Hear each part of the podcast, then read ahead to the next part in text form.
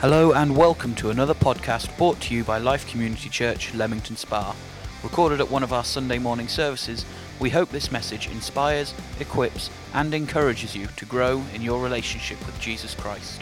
Well, for anyone who doesn't know me or you were fast asleep prior to those introductions or anything, my name's Chris.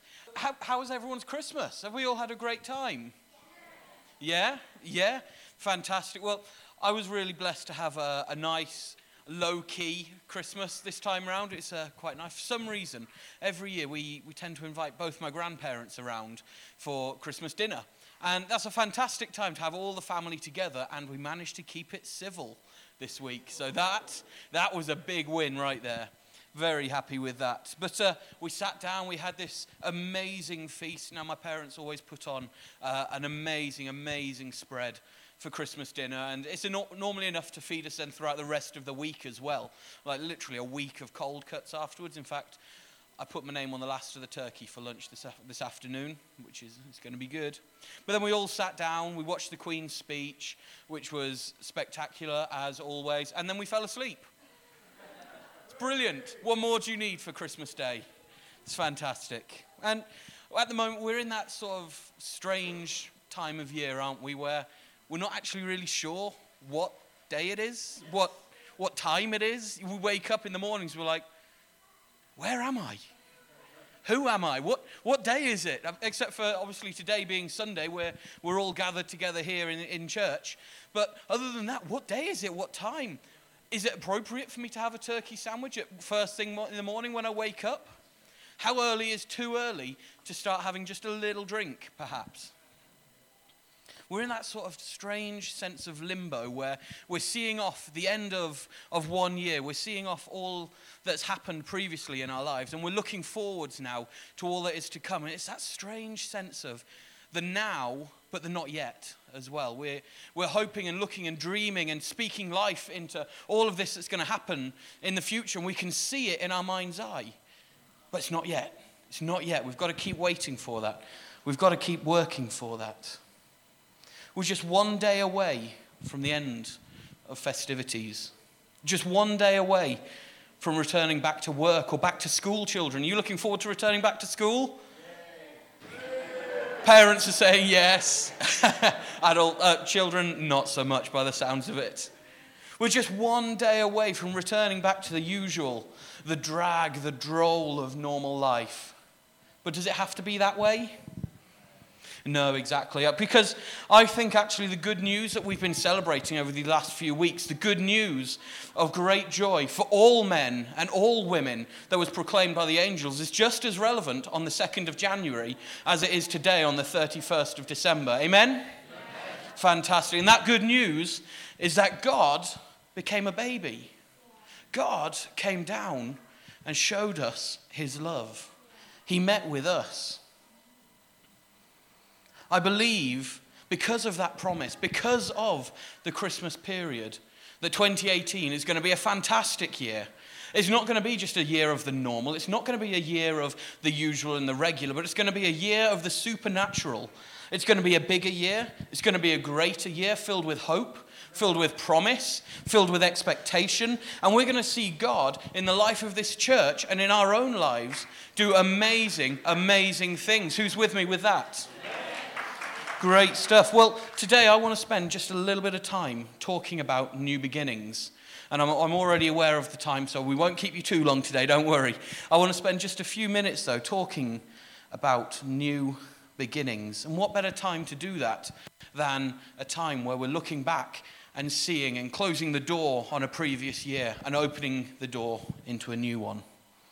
New Year's resolutions. Who's got them? New Year is a fantastic opportunity to set goals and targets for us as we're moving forwards. There was a resounding no over here. Someone doesn't have some New Year's resolutions. How about over this side? Has anyone got some New Year's resolutions over here? Yeah, we've got a couple. Fantastic. And anyone else over here? Is anyone? Yep, Pat's got some New Year's resolutions. That's brilliant. It's great to have targets for us to be working towards, goals that we're hoping to achieve. What are we going to be working on this year?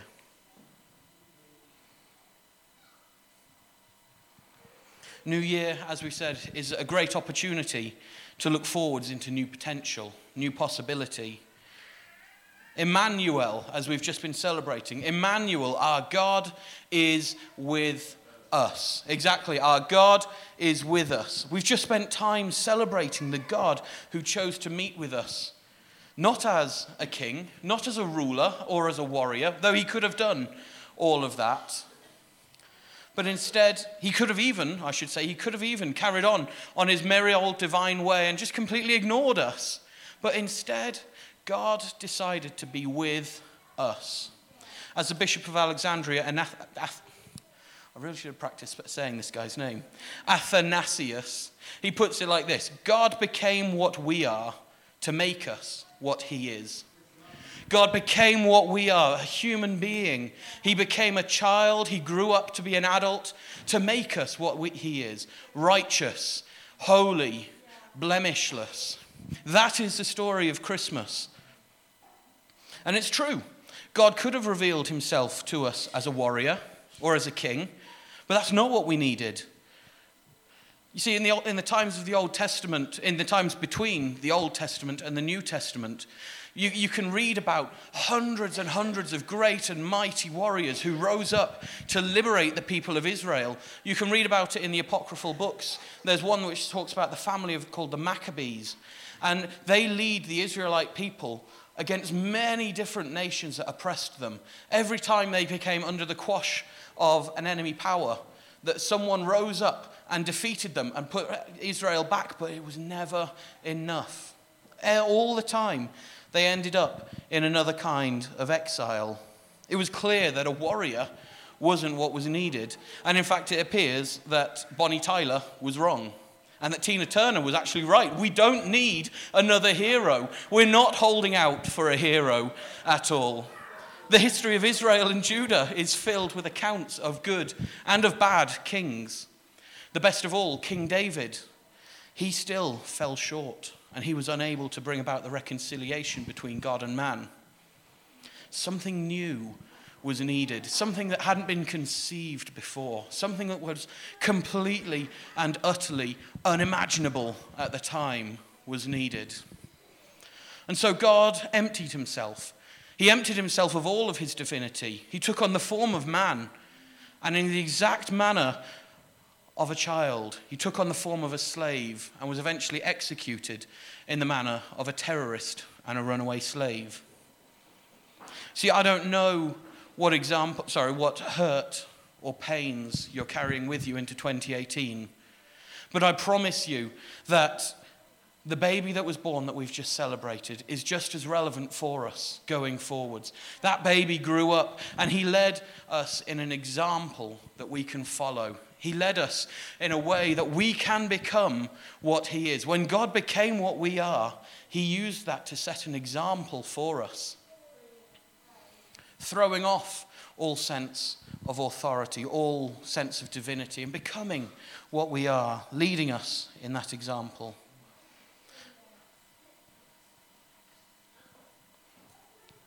Today I want to take a short moment to discuss how we can make the most of this new year, how we can really use this time that we have coming up to make the most of it. And I want to start right at the very beginning. I want to look at the very first new beginning, as it were, if you want to take it like that. And I want to look at Genesis. If you've got your Bibles with you, why don't you turn to Genesis chapter 1. I'm afraid it won't actually be on the screen, as I'm not that organised. But come on.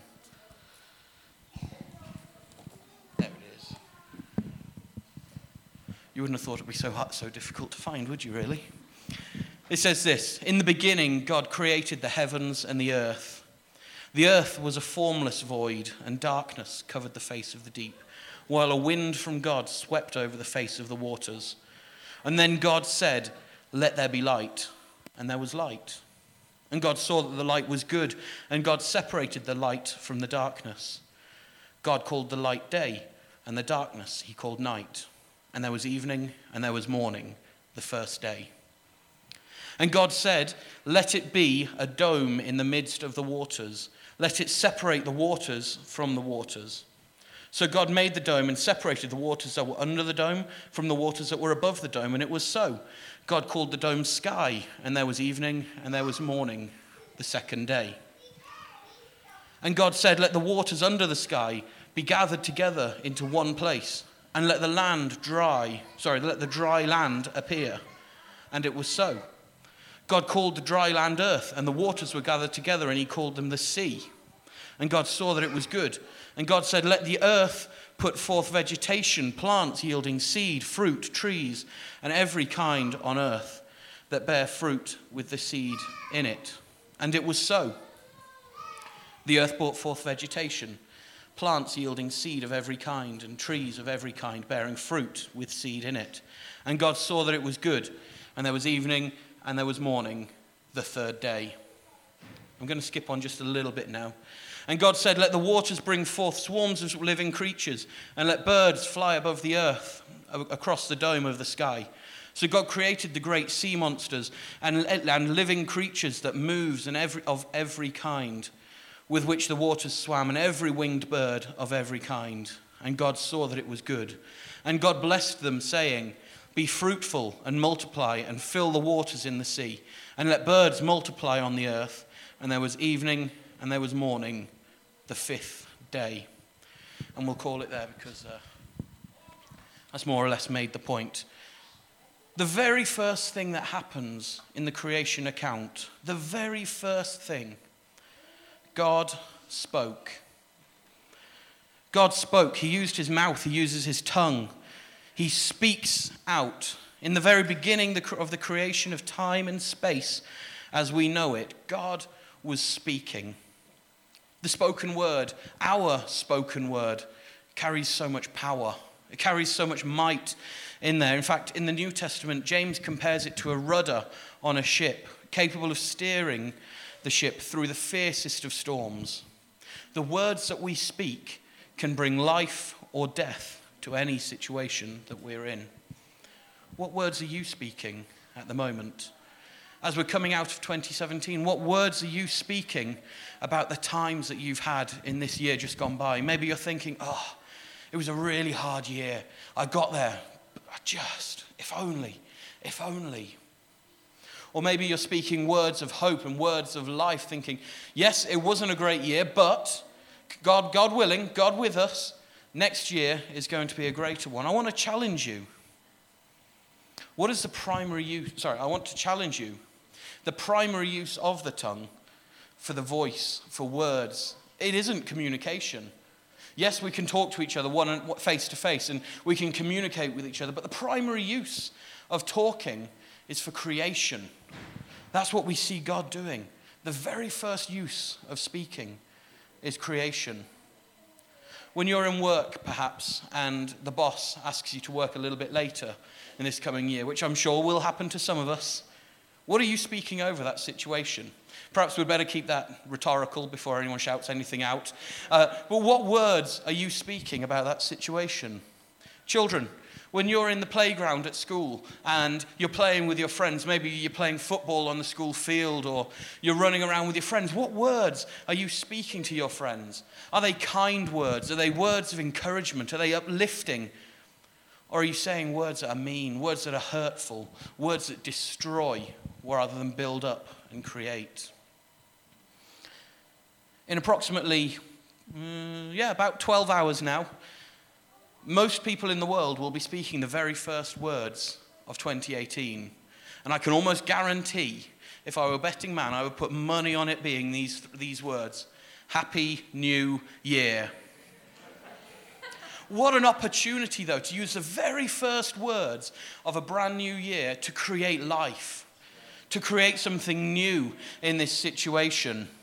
Just as it is with New Year's resolutions, it's great to speak out our hopes, our dreams, to speak out our promises to those around us, to breathe life into them. Why don't we speak out our hopes and promises for 2018? When Big Ben sounds and we first step into 2018, I want to challenge you, spend some time speaking out your promises and your hopes for the year. Yes, wish each other Happy New Year. But why not spend those first words offer those first words up to God and say, God, would you have your way? God, thank you that you've given me another year in your blessing, another year in your promise. Father God, have your way in this year. We give it over to you, Lord God.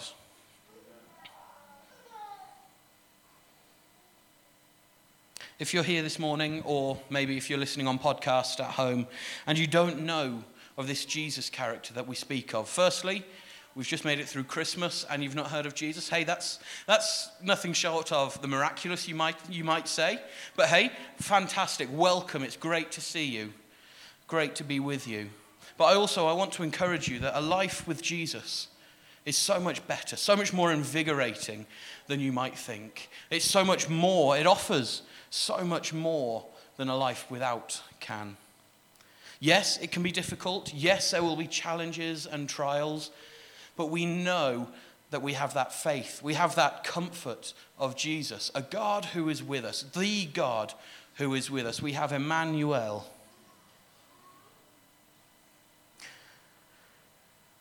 I'm going to, in just a moment, I'm going to be wrapping this message up now. We're keeping it nice and short. But in just a moment, I'm going to lead us in a simple prayer. Maybe you've got some New Year's resolutions that you've set, whether they're personal ones, whether they're ones for your family, ones for work. If you own a business, maybe you've set targets and goals for your business. Maybe children, you've set targets and goals for yourselves in school. You know what, I want to achieve this, this, and this whilst I'm in school. Hey, that's fantastic. Why don't we, as we're saying this prayer, just bring those to our mind as we're praying to God about those. But as well, if you don't know Jesus, then this would be a great opportunity just to maybe take that first step. I'm not saying that by saying this prayer, everything is going to be fantastic, everything is going to be wonderful, and you're going to have joy abundantly in your heart. But I want to encourage you, why don't you take that first step? Why don't you take that first step in getting to know God? And in fact, I'm going to ask, why don't we all stand in this moment as I pray? Maybe you need a second or a third, maybe a fifth, a 10th, a 50th chance in this life. Well, hey, this is your opportunity to ask for that as we step into 2018. This is your opportunity. And I'm going to pray. I'm just going to say a few words. And why don't you, if you want to repeat this prayer, why don't you repeat it back to me? We'll do a bit of call and response, as it were.